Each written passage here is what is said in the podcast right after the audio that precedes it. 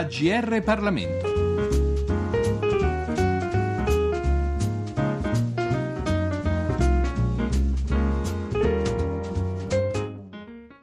Benvenuti all'ascolto della nostra rubrica Libri da parte di Giorgio Cirillo. Il libro di cui parliamo oggi è Casta stampata che in qualche modo sottolinea, come dice il sottotitolo, vizi, virtù e privilegi dei giornalisti. Potrà sembrare strano che noi stessi ci si occupi di una critica nei confronti della categoria alla quale apparteniamo, ma non c'è dubbio in questo caso che la critica stessa non è dettata da pregiudizi e prevenzioni, poiché l'autore, Luigi Bacialli, è a sua volta giornalista e giornalista di lungo corso, come sentiremo da lui stesso. Quindi, casomai, si tratta di un'autocritica che sarebbe ingeneroso ignorare. L'editore del saggio è Murzia, ma a questo punto lasciamo che l'autore ci parli del suo lavoro. Ah, Casta Stampata è il frutto di una, di una vita, posso dire vita ormai passata all'interno dell'informazione, del mondo dell'informazione perché io ho avuto l'opportunità di iniziare giovanissimo a vent'anni alla notte di Nino Nutrizio a Milano e da lì poi sono andato avanti e sono stato in una decina di, di testate. Attualmente lavoro in una televisione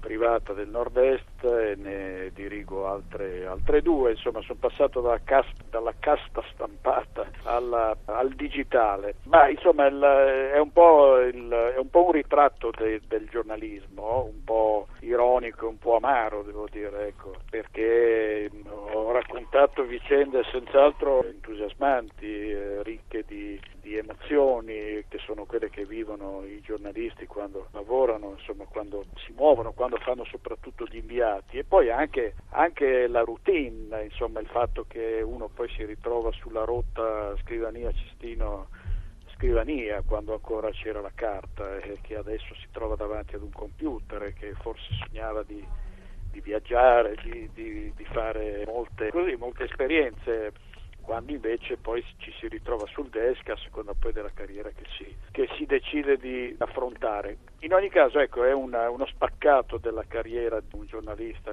come me che ha fatto varie esperienze, che ha diretto sei, sei giornali e che quindi ne ha viste di, di cotte e di crude. È, un, è anche un'autocritica perché come dice il titolo noi siamo una piccola casta, abbiamo i nostri difetti. Io ho indugiato soprattutto su quelli, cioè su sugli errori, su una certa presunzione, su una certa eh, superficialità nel nostro lavoro, su una certa arroganza che noi attribuiamo sempre alla politica ai politici. Dopodiché molti di noi sono collusi con la politica, molti giornalisti oggi, e io questo nel libro lo descrivo, ne parlo, criticano la, la casta, la cosiddetta casta e poi ci vanno a pranzo assieme. E poi ci sono giornalisti che hanno i loro referenti nei giornali e nelle televisioni pubbliche ma anche in quelli privati che quando scrivono non pensano al lettore e alle esigenze, ai gusti del lettore, ma soprattutto ad accontentare le persone che nelle istituzioni, a cui nelle istituzioni loro fanno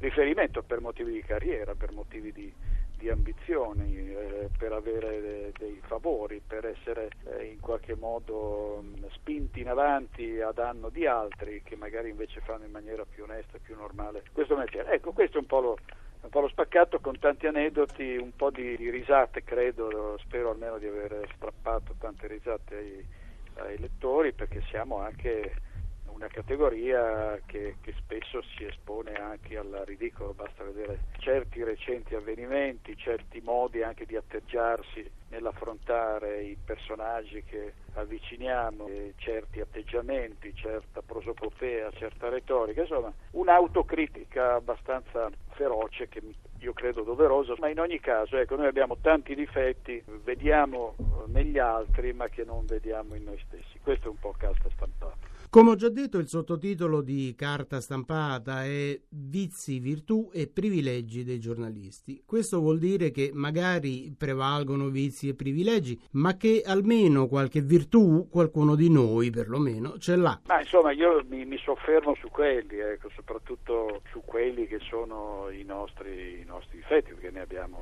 ne abbiamo tanti, alcuni li ho, alcuni li ho, li ho elencati. Certo, abbiamo anche uh, a che fare con un mestiere difficile, delicato, che ci impone il massimo rigore, che, eh, che richiede anche un certo sacrificio sul piano degli orari, però mi pare che lo dicesse, non so se Leo Longanesi o poi ripreso da Luca Goldoni, è sempre meglio che lavorare, no? eh, nel senso che poi ci sono lavori decisamente più faticosi, meno divertenti e quando insomma, abbiamo casi recenti di giornalisti che eh, sono stati pizzicati e accusati di peculato, no? che hanno usato i soldi delle loro aziende per fini personali, poi noi raccont- descriviamo paginate sui politici delle varie regioni colti con le mani nel sacco che hanno comprato con i, i soldi dei, dei, gruppi dei partiti ai quali appartengono carne dal macellaio piuttosto che un pranzo di nozze piuttosto che una, un weekend in una località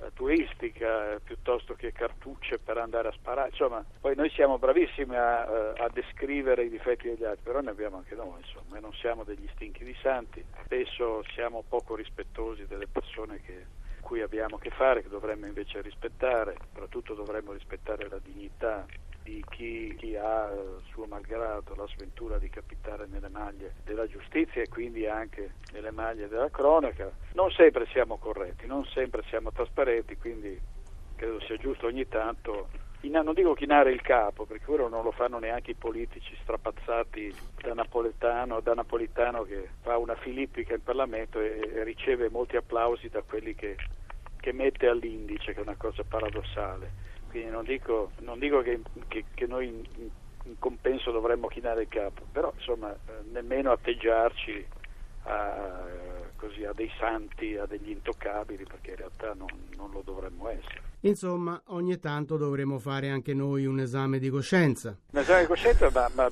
direi dovremmo farlo quotidianamente quando ci mettiamo a scrivere un pezzo, eh, capire che, che, che quello che, che scriviamo spesso può provocare dei, dei, danni incalcolabili. Io descrivo un, un, episodio dove in un giornale locale avevamo fatto un grande titolone su una vicenda eh, sulle dichiarazioni di un medico legale che praticamente scagionava un branco di stupratori e quindi eravamo usciti con tanto di locandina, paginone, intervistona, dopodiché non era il medico legale quello che ha telefonato al cronista, era uno che ne imitava perfettamente la voce e ci ha quindi attirati in un tranello. E questi sono errori tremendi che si pagano e che causano gravi danni alle vittime di questi episodi, di questi imprevisti. E se noi invece di limitarci a ricevere una telefonata avessimo incontrato personalmente l'intervistato tutto questo non sarebbe accaduto. Quindi in eh, questo caso particolare verificare la fonte come vuole l'ABC del mestiere piuttosto che inseguire lo scoop. Ma leggiamo ora un brano da casta stampata. Criticare tutti senza che i criticati possano criticarti era, secondo Balzac, il maggiore privilegio del giornalista. A volte i danni provocati dalla gogna mediatica sono irreparabili, ne sanno qualcosa i troppi innocenti finiti nel tritacarne di giornali e televisioni. Gigi Sabani è morto a 54 anni per trauma da processo ingiusto e per accuse infamanti amplificate e accreditate a lungo dai mezzi di informazione. Ancora oggi la regola in molti giornali è sempre la stessa, salire in cattedra per impartire lezioni di morale e di civiltà, scambiando la penna per una clava e menando fendenti a destra e a manca. C'è chi crede che il giornalista abbia il diritto e il dovere di dissuadere e persuadere, di ammonire e di intimidire, se non addirittura di offendere e screditare ingiustamente il prossimo con una proterbia e una disinvoltura sconcertanti. Vere e proprie crociate dove la dignità degli altri conta pochissimo. Il più delle volte non si tratta di decisioni al vertice, ma di singole iniziative del cronista che ha qualche conto da regolare o che spara su commissione. Non a caso qualcuno, già molti anni fa, ribattezzò la stampa quarto potere. In televisione ci sono i deliri di onnipotenza più allarmanti, come quello della bionda Sound anchor woman Maika Brzezinski, la quale in diretta sulla NBC ha pensato bene di bruciare con l'accendino la notizia d'apertura dedicata alle bizze di Paris Hilton, arrestata per guida in stato di ebbrezza. Nonostante questo, continua a leggere le news. Oggi il potere dei giornalisti per fortuna si è drasticamente ridotto, ma quella dei giornalisti rimane una categoria privilegiata, supponente e mai contenta che paradossalmente ha perso il senso della misura e della realtà. I giornalisti, intendiamoci, hanno molte qualità e molti meriti, sono stati loro a contribuire in modo determinante alla fine della Prima Repubblica. Se i giornalisti non avessero dato all'inchiesta su Tangentopoli il risalto che meritava, sia pure con i soliti eccessi della stampa urlata e con le imprecisioni e gli abbagli frutto di approssimazione e superficialità, i livelli di corruzione sarebbero rimasti inalterati e tanto marciume non sarebbe mai venuto a galla. Allo stesso modo sono stati due giornalisti del Corriere della Sera, Gian Antonio Stella e Sergio Rizzo, a denunciare lo scandalo della casta dei politici. Ci vuole del coraggio per prendersela non con il singolo permalosissimo politico che te la giura e appena può chiede la tua testa al direttore e alla proprietà, bensì con l'apparato e con la nomenclatura che vorrebbero sempre godere di buona stampa e invece da un giorno all'altro si ritrovano attaccati, sputtanati e messi alla berlina. Detto questo, un po' di autocritica da parte dei giornalisti non guasterebbe, anche perché troppi di loro hanno frequentato a lungo e allegramente veramente il palazzo. Non soltanto a Roma, ma ovunque i rapporti tra politici e giornalisti hanno raggiunto tassi di confidenza intollerabili. Tanto è vero che anche al primo incontro nella sede di un partito per un'intervista o in uno studio televisivo, i politici danno ai giornalisti del tu e questi ultimi il più delle volte si guardano bene dal ricambiarli con il lei. Non perché debba prevalere quella supponenza tipica dei giornalisti che camminano a un metro da terra considerandosi persone importanti e influenti, anzi, ma perché i giornalisti dovrebbero mantenere le distanze da ogni forma di potere per non restarne in qualche modo condizionati. Quando si diventa amici di un politico è difficile mantenersi obiettivi e non essere disponibili, specie quando allo stesso politico si è chiesto qualche favore, in questo caso si diventa ricattabili da gente che in genere non si accontenta del mignolo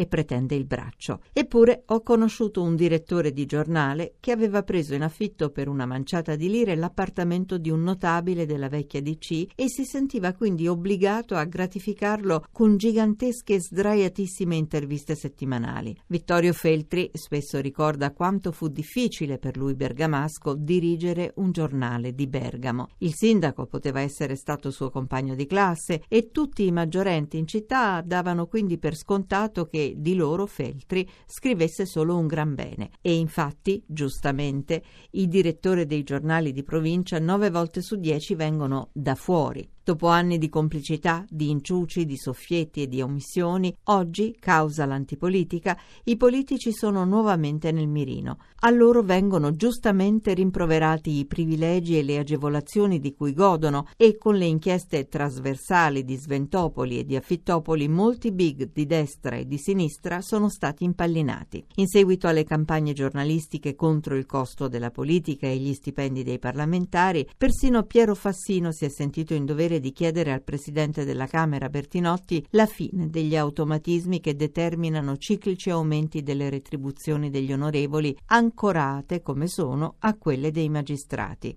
Tutti i mass media non mancano di sottolineare il malcostume della politica e il cinismo di un sistema politico autoreferenziale, di una casta fondata su lobby e oligarchie preoccupate non degli interessi della collettività, ma del proprio tornaconto. Mai, però, che i giornalisti dimostrino un pizzico di autoironia o si autoflagellino. La corporazione, la casta stampata, non lo consente. È tutto per oggi, ci siamo occupati di casta stampata, vizi, virtù e privilegi dei giornalisti, scritto da Luigi Bacialli e pubblicato da Murzia. Da Giorgio Cirillo, grazie per l'ascolto e a risentirci alla prossima occasione.